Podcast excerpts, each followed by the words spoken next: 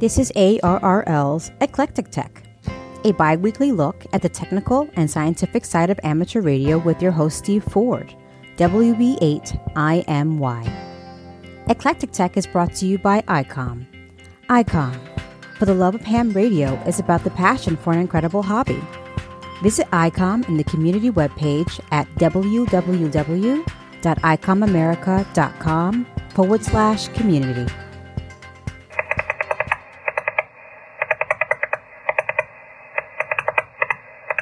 There's a name for that horrible sound that you're hearing beneath my voice, and I have Bob Allison, W B one G C M, the A R R L Assistant Laboratory Manager, to explain what that horrible sound is, and those are key clicks. That's right. Uh, key clicks are when the uh, keying waveform of a C W transmitter starts to abruptly or ends to abruptly, or both. In other words, if you were to look at the keying waveform of a C W signal using an oscilloscope, you can look at the rise and fall time. And if the rise and fall time is too quick of that C W waveform, uh, key clicks can occur. What exactly, from a signal standpoint, is a key click? Is it a an extremely fast burst of energy or what? You could say that, but it, it's an abrupt change of uh, on to off. And what that does, it makes a clicking or popping sound, especially as you tune away from the desired frequency. So if you happen to be a neighbor on an adjacent frequency to someone who has key clicks, you're going to hear this popping sound in the background as they send. Is this why in the Q S T transceiver product reviews, you show the C W waveform and you're measuring that? That's correct. Uh, you can see that graph uh, in Q S T product reviews, and you can uh, assess the modulating or the C W waveform. And if it's abrupt, if it looks like a, a square block, in other words, if there's ninety degree angles of start to where it's on and then, it, then it's going to shut off, there'll be a ninety degree angle and it'll drop straight down. The rise and fall time is nearly zero on some very, very primitive C W transmitters. Those little homebrew little gadgets that you try to buy for a few bucks don't have any waveform shaping. And when there's no waveform shaping and it abrupts, abruptly starts and stops, that's when you run into trouble and then you get, generate key clicks. How common are key clicks? Key clicks with modern transceivers today are very seldomly seen. However, if you have a vintage radio or if you're a homebrewer, or if you buy a, a kit and the kit looks amazingly simple, that kit may suffer from key clicks. One nice thing about Q S T product review is uh, as I measure different transmitters and I look at that keying waveform, if I see uh, zero rise and fall time of, of that keying waveform, I'll let the manufacturers know that there's an issue there and that waveform needs shaping. It needs to have at least two milliseconds of rise time, and at least two milliseconds of fall time. Anything shorter than that widens out the transmitted bandwidth. If you look at the Q S T product reviews, you'll see the chart that shows the keying waveform. And if it uh, has no rise or fall time, that's a bad thing. It's got to have some sort of shaping. If there's any ninety degree angles to that rise and fall time and, and the startup and the stop time, that will generate key clicks and also an associated wide keying sidebands. We provide a chart in Q S T product reviews about that as well.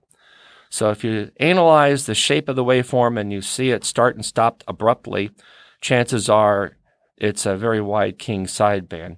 Now in Q S T, uh, as we do these tests, if we see no rise or fall time, we'll contact the manufacturer and say, can you put some shaping in that C W waveform?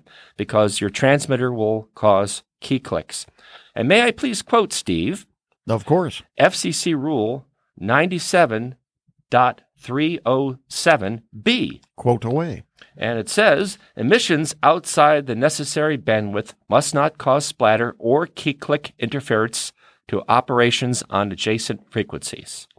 So, be careful. Uh, it's F C C rule that your transmitter must be free from key clicks. This is not just a matter of annoying people. This is the law, basically. F C C rule, yes. And you want to always try to be considerate to other people on adjacent frequencies. Same goes when you're operating voice modes. And if you exceed your A L C while transmitting signal sideband, for instance, you may cause splatter. That's because you're outside of the limiting abilities of your transceiver, your transmitter, and you have to keep that meter, that gauge that your transceiver has, you have to keep that within the A L C limits while you're talking. And if you exceed the limits, you can cause splatter. And that is against F C C Rule ninety-seven point three oh seven B. And you mentioned encountering this in products that we review and going back to the manufacturer. From a design standpoint, how would you shape the keying envelope? It's not always uh, a, an easy question to answer, but there's usually a couple of components in there that might be a capacitor, inductor, something that can control voltage uh, as it starts and stops, not too abruptly on off zero to one or zero to five volts or whatever it is, but it has to kind of start up just a little bit there, like if you put a capacitor across battery and resistor and R C time constant for the simplest example, but that has to be uh, put in there and designed that way. Well, it does make sense. Now, we recorded some examples mm. for the listeners, yep. and we're going to start with just what normal C W sounds like. Not that they don't necessarily know that, but let's start at that base.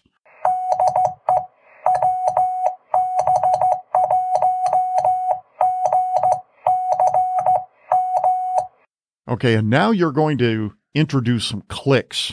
And for this, we have a special little transmitter that we uh, made up in the laboratory. Ed Hare, our laboratory manager, made this years ago to demonstrate a transmitter with zero rise and fall time, and th- therefore generated key clicks. So here's an example of that.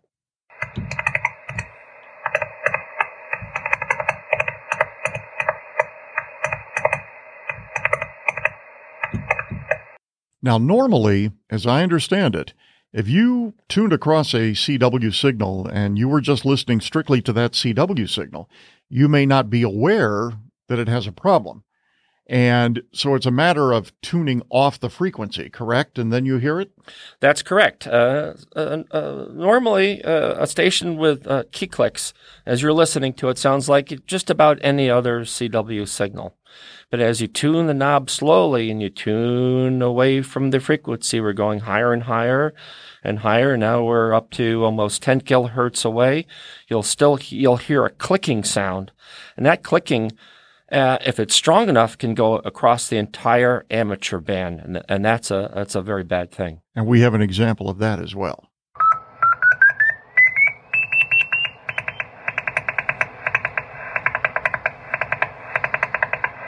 Now, Bob, what happens if you take a transmitter that is clicky, if I can call it that, and then you end up amplifying the output of that transmitter? I mean, feeding it to a one kilowatt amplifier.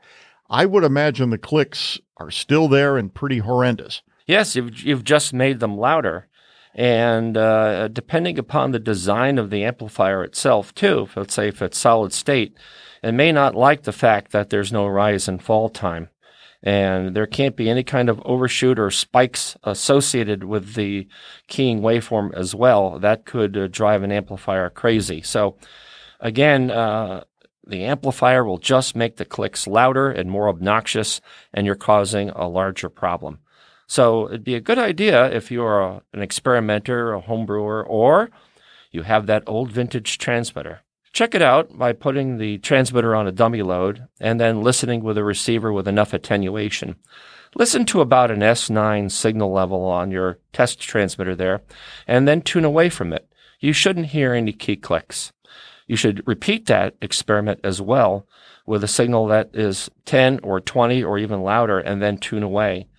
And even the loudest signal should not contain any kind of key clicks. So just keep that in mind. Again, please remember that modern transceivers today are free of key clicks. That doesn't mean that there maybe isn't a menu selection that adjusts the rise and fall time. There are a few models out there. You can go into the menu and you can select rise and fall time.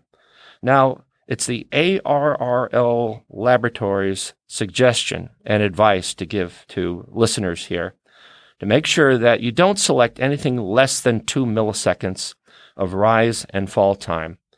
Anything shorter than that will widen out the C W sidebands of that signal, and you end up taking more room up on the dial. And if you're in a C W contest and you want to have that hard keying sound with a one millisecond rise time, for example, it'll kind of crowd out other people. And if you really want to be obnoxious, I suppose you could do that, but it is not good engineering practice. And I ask you, please, to be considerate of your C W neighbors. And user rise time between two and four seconds is very, very reasonable. Very good. Thank you, Bob. You're welcome. Valley First Southwest seventeen eighteen, one one thousand Alpha, request retreat. Say what? If you hear something like that on your local F M repeater, something is seriously wrong with the system. On the other hand, if you hear something like that on your handheld transceiver, your mobile or whatever, it could be entirely normal because your radio is capable of receiving aeronautical frequencies, those being between roughly one eighteen and one thirty-seven megahertz, and A M, by the way, not F M, but A M. You'd be surprised how many transceivers have that capability, and many hams don't exploit it. They don't listen down there to see what they can hear. And what they can hear is pretty interesting. Most of the chatter that you'll hear is taking place between pilots and air traffic controllers, either right there at the airports, at the towers, or the big regional air traffic controllers. In most cases, unless you live, for example, really close to an airport, you won't hear the controller side of the conversation. You'll only hear the transmission from the pilot, which of course makes sense. I mean, he's got an antenna, what, thirty-seven thousand feet up in the air? Gets pretty good coverage way up there, and it's easy for you to hear these people, in some cases, one hundred miles or more distant. Now, these transmissions are usually pretty short, on the order of, say, ten to fifteen seconds. My preference is to listen during times of challenging weather. Now, by that I mean rain, snow, high winds, or what have you. That's when you usually hear the most interesting exchanges about, let's say, conditions on the runway, difficulties on approach, that sort of thing. Not only are these transmissions short, they're filled with jargon that you may not understand right away, although my experience has been it tends to fall into place after a while. For example, you might hear somebody say, Bradley approach American six twenty-two out of eleven thousand for nine, and we have tango. Well, what does that mean? Okay. It's American Airlines Flight six twenty-two. He's descending out of eleven thousand feet for nine thousand feet. And the reference to tango, well, that's the what's called the ATIS system. It is an automated system that broadcasts airport conditions on a separate frequency. And each time conditions change, they post an altered broadcast.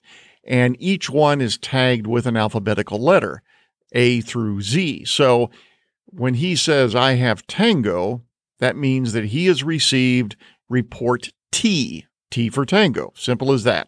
Now, if you're not sure what the frequencies are for the airports in your area or the air traffic control regions, you can go to a website such as uh, Radio Reference, and that's at w w w dot radio reference, one word, dot com, and you can look up the frequencies there. Now, if you're blessed with owning a transceiver that can scan between two frequencies and automatically log everything it picks up into memory, that's a really handy way to accumulate a bunch of frequencies in your radio, but you can set it up and it will just scan from one eighteen to one thirty-seven megahertz, and whatever pops in there, it'll put into a memory channel for you, and you can monitor those channels, add, delete, whatever you feel is necessary. Now, I'm going to give you a tip, uh, just something I enjoy doing. There are two frequencies in particular that you might want to program into your transceiver, okay? One is one twenty-two point seven five, and the other is one twenty-three point four five megahertz. Both of these frequencies are pretty quiet. In fact, I dare say you won't hear anything on these frequencies most of the time. But These are what are called air-to-air frequencies. These are frequencies that pilots use to talk to each other. And sometimes the conversations that take place here can be pretty interesting. They're usually very informal, uh, just chit-chat. Sounds a lot like amateur radio, in fact. So by all means, if you have a transceiver that can receive A M down on one eighteen to one thirty-seven megahertz, set it up and listen. I think you may be surprised at what you hear. In the Eclectic Technology column in the May issue of Q S T magazine, Doctor Scott Wright, K zero M D, talks about the future of artificial intelligence and contesting. Scott is a little more than invested in the topic than the average person, since uh, he's the editor of the National Contest Journal. Hello, Scott. Hello, Steve. What a pleasure to join you and your uh, audience today. Now, Scott, for those who perhaps don't read Q S T, because we have a lot of people in the audience that don't, uh, can you explain what your column was about? I'd be glad to. The column is about how one can take basic processing of information and manipulate it in a way that helps you as an operator understand whether you have a high probability of making a contact or a less than high probability, and whether that particular contact will maximize what you hope to achieve by entering in a given contest. It's really an extension of what I've been seeing in contesting software for the last decade. The group, under the leadership of Tom Wagner, N one M M, have made N one M M uh, very user-friendly with regard to understanding which stations offer you extra points or offer you points versus no points at all, and reflect multipliers that you haven't worked or would like to work. And I see the uh, the idea of using artificial intelligence as an extension to what Tom and his team have already done with N one M M. And here here it is in a nutshell, if that's okay if I describe it briefly, Steve. Certainly. It, it's basically taking the signal, assuming that you are using a receiver now that is a software-defined receiver, and there are so many on the market, from the uh you know, long-standing, top-quality Flex radios to the new entries with I COM, Kenwood, Yaesu, as well as the S D R receivers that now uh, are S D R. So S D R receivers can sample the signal. They can tell you the relative strength of that signal to any other signal on the band of interest or on the frequencies of interest that you're working. They can also give you a sense for the degree of noise in that signal, maybe as a surrogate for pile-up, what I call pile-up intensity. One could imagine that if by some stroke of a miracle North Korea were to put ham radio back on the air sometime in twenty twenty, uh maybe let's say for the A R R L D X sideband contest or the C Q worldwide contest, those stations would be in tremendous demand, and the pile-ups would be loud and wide and unruly because everyone wants contact with North Korea for D X C C credit. On the other hand, if uh, uh if a station from Thailand or uh South Korea, uh in the same essentially zone as North Korea were on the air, the pile-up intensity would be much less. So the software would analyze the signals that you're trying to work uh as multiplier stations and as new contacts, and would direct you uh, to a list like N one M M already has. You can sort the list by by frequency, by direction heading. If you don't want to turn your antenna, if you want to leave it at forty-five degrees, you can work all the stations uh, forty-five degrees from your home, and then you can turn it to one hundred twenty and work those southeast, and turn it to three hundred and work those in Asia who are northwest. You can work it by direction, but this concept would say that to maximize whatever your goal is in the contest, whether the goal is to score the most points or to achieve five-band D X C C or to achieve a niche D X C C like one sixty or eighty or simply forty through one sixty because you already have one hundred countries worked on ten through twenty, you could set the parameters, and then the software would look at the signals. It would direct you to the one that's loudest at your station with the least unruly pile-up, simply by looking at the noise and chatter around the pile-up. So this is simply one one concept that I think artificial intelligence could bring to contesting. It's nothing more than, for example, having uh, an experienced contesting mentor like uh, Doug Grant or uh, Ward Silver uh, mentoring you, whispering into your ear, let's go to forty meters now. The band should be open to Europe. Uh, but this, this software would be able to analyze that. In addition, if you're trying to decide when should I Q S Y from twenty to forty in the afternoons of the D X contest, you have to kind of know when to do it. And Frank Donovan has taught a lot about this at Contest University. During the, the, the weak times, the, the, the low sunspot cycle times with propagation, forty opens much earlier to Europe than it does when the solar flux index is much higher. So you kind of have to know that pattern. When in the eleven-year cycle do you go to forty at three in the afternoon versus six in the evening? Well, artificial intelligence could actually monitor forty for you using an S D R and look at whether the relative intensities of the signals are declining or increasing. And it could alert you with simply a text alert or a box alert on the software that says, signals on forty are diminishing. Best Q S Y now if you want to work forty-meter stations. So these are some enhancements that I can see uh, artificial intelligence using in combination with S D R-based receiver technology and current currently existing software. In fact, Steve, I suspect that we have some top-tier contesters probably already doing this. They're just not talking about it because they haven't perfected it yet. But uh, I can see this happening. I, I sus- I, I'm confident that agencies working for governments are already doing this, and I'm very confident in the private sector because in my line of work, we're using artificial intelligence to do all kinds of really neat things that these applications are simple to do. And you make the point, Scott, in your article that the artificial intelligence you're talking about is not making the contacts. It's mentoring, as you say. It's helping you, but it, you're still doing the work. The operator is still doing the work. You're exactly right. It's not making any contacts. It's simply alerting you to the optimal time of when to work a particular signal on a particular band, or alerting you to the presence of a highly sought-after contact on a band that you currently may not be on. It, if you turn N one M M, and I'm using N one M M, there are other really good contesting software programs, but I use N one M M because I've learned to use it. It's price is free, so I like that, like most hams, and I just really like it. Well, N one M M will let you search by multipliers for all the bands during the contest if you want, you know, one sixty, eighty, forty, twenty, fifteen, ten.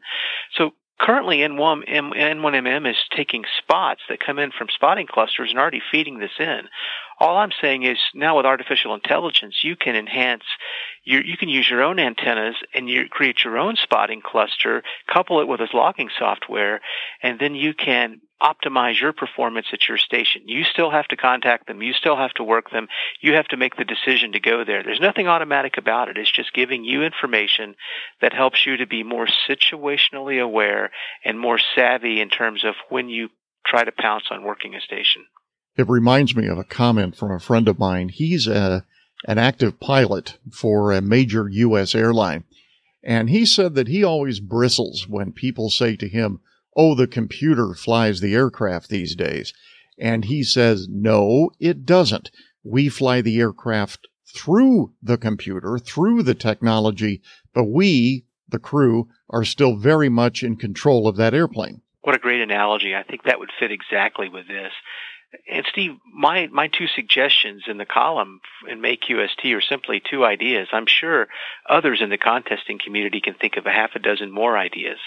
Uh, We're in the process of using natural language processing software to read print documents and analyze and synthesize those in, in the work I'm doing currently.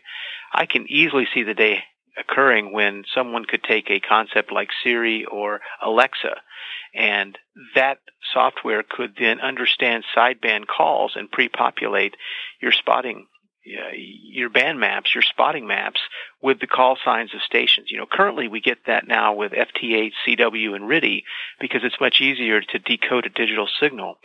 It's been tougher with voice, but now with voice interpretation software, which is simply artificial intelligence, that's, I think, just around the corner as well.